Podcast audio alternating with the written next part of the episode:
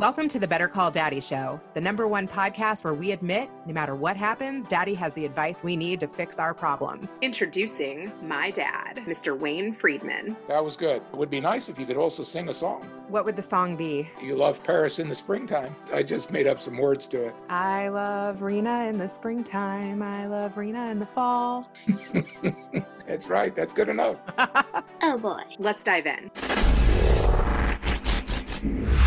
Introducing this week's guest. Nicole was a professional dominatrix and has used her experience to become a sex and relationship expert. Nicole, I am so excited to have you on the show today. Thank you so much for having me here. I'm so excited to talk about my past in the sex industry. How does one go about becoming a dominatrix? I grew up in New York City. I had the sex industry right there in my backyard. So it was so out in the open. I picked up the Village Voice and saw an ad. Once you saw the ad and called the number, what happened next? They asked me to come in for an interview. It was like a formal job interview.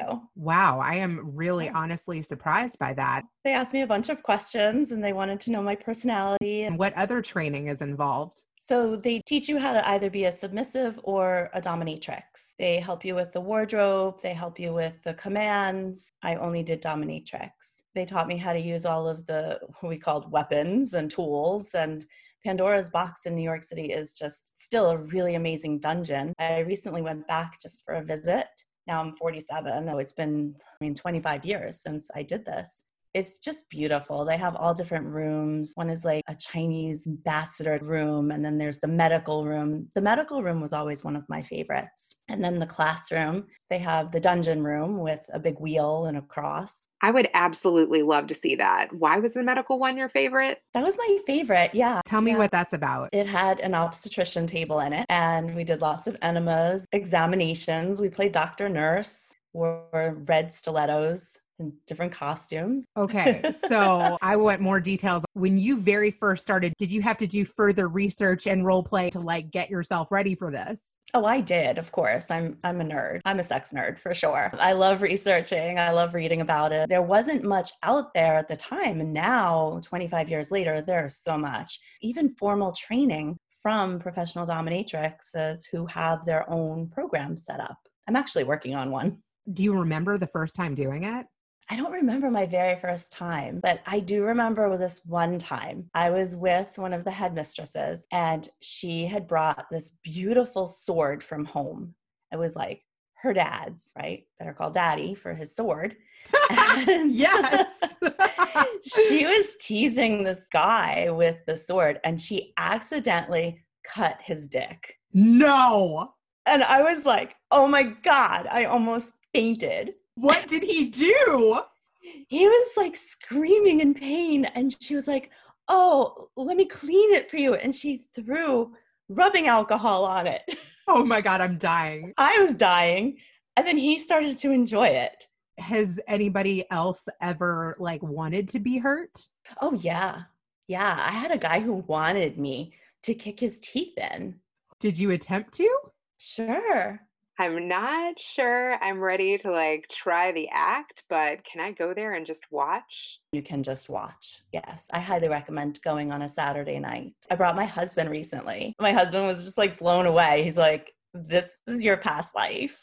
Do you feel like you can go back to how you were at that age? Well, I think there's a big difference between now and then. And the biggest difference now is I'm 47 and I don't give a shit what anybody thinks or says. Until now, I've never talked as openly about this. My parents found out and they were like flabbergasted. I run Sex Talk with Nicole. I just started a program for women to have mind blowing orgasms. I'm still pretty adventurous. And I think that with the confidence I have now, I'd be even better at it. What was that like starting out? I remember it being scary. I started as an escort and they would send me on dates. And then I'd go back to the guy's apartment or hotel. I remember being nervous. Was there anything that you didn't want to do? You set your parameters and you set your boundaries. Did you have like repeat customers? Oh, yeah. Yeah. I had my regulars.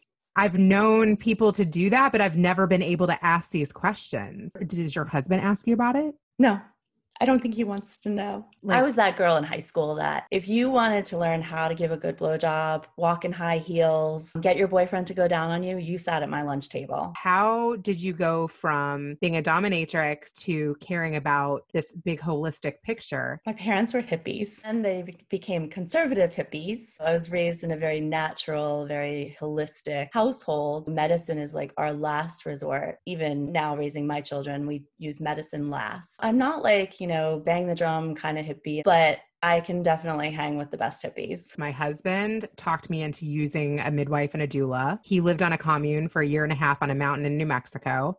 I love that.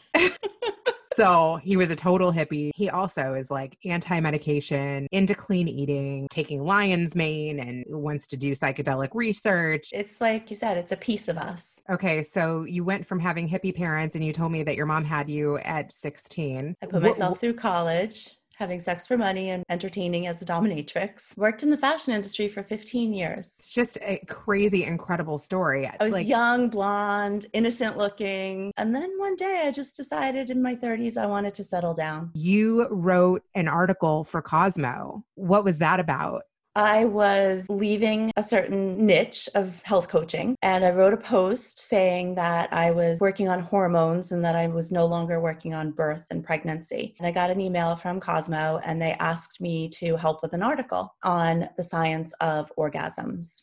And I did, and the article went viral. So the next day, they asked me for another article. That article was on anal orgasm. But a week later, they asked me for an article on sex toys for endometriosis. That article actually went viral in the medical community for endometriosis. How did you know about that? You know, as a holistic health coach, I work with women on pelvic floor and pelvic health. I just thought what would be soothing and what would feel good to a woman with endometriosis. So my answer was glass, a crystal toy. Let's talk about the aging vulva. What we have to look forward to in perimenopause and menopause is changes in the vagina and in the vulva. First of all, your pubic hair turns gray and it thins out. Things start to dry out on the outside of the vulva. I like to recommend coconut oil. So, a lot of the sex toy companies, especially Lelo and Womanizer, they're known for their clit suckers. It's amazing. If you haven't tried it, you have to try it. Are you still writing for Cosmo? I write for them sometimes, yeah. It's more freelance and more of like featured guest spots. Um, I just did an article with Women's Health Magazine, What's your book going to be about? Women's Hormones and Libido. It's called Ooh, the Gemma Method. So get balanced by eating libido loving foods, meditating, masturbating, and sex. that sounds amazing. Sex doesn't have to be dirty, erotic, hanging from the chandelier. It can be as simple as let's balance your hormones so you can have a better connection with your husband or partner and therefore be a better mom.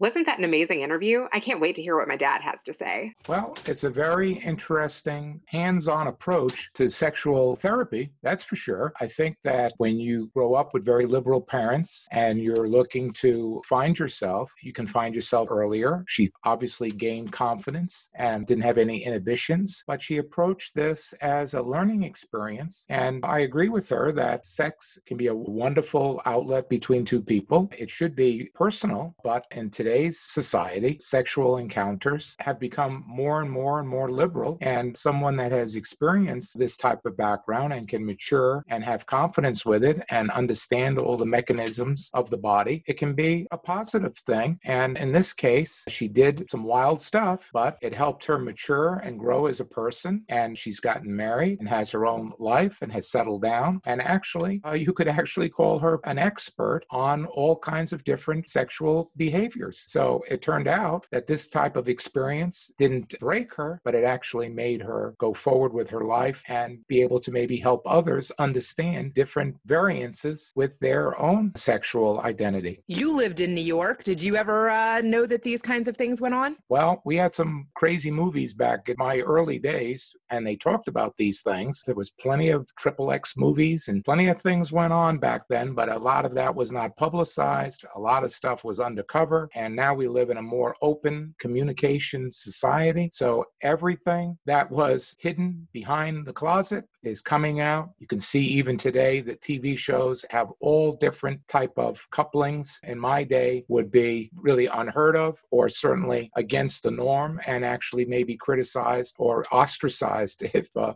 if you did any of those things. But I think we now live uh, again in a new age of communication where everyone has an opportunity to express themselves and not necessarily have to be put into the closet about any of their feelings. How do you think mom would react if you pulled out a sword? Uh, I think she would call the cops on me. that would be it.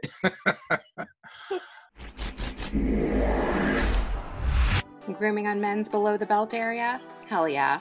Bring on Manscaped, custom tools and care designed for your specialized needs. And ours too. If you found that entertaining, don't forget to subscribe. Add Better Call Daddy podcast on IG at Rena Friedman Watts on LinkedIn.com.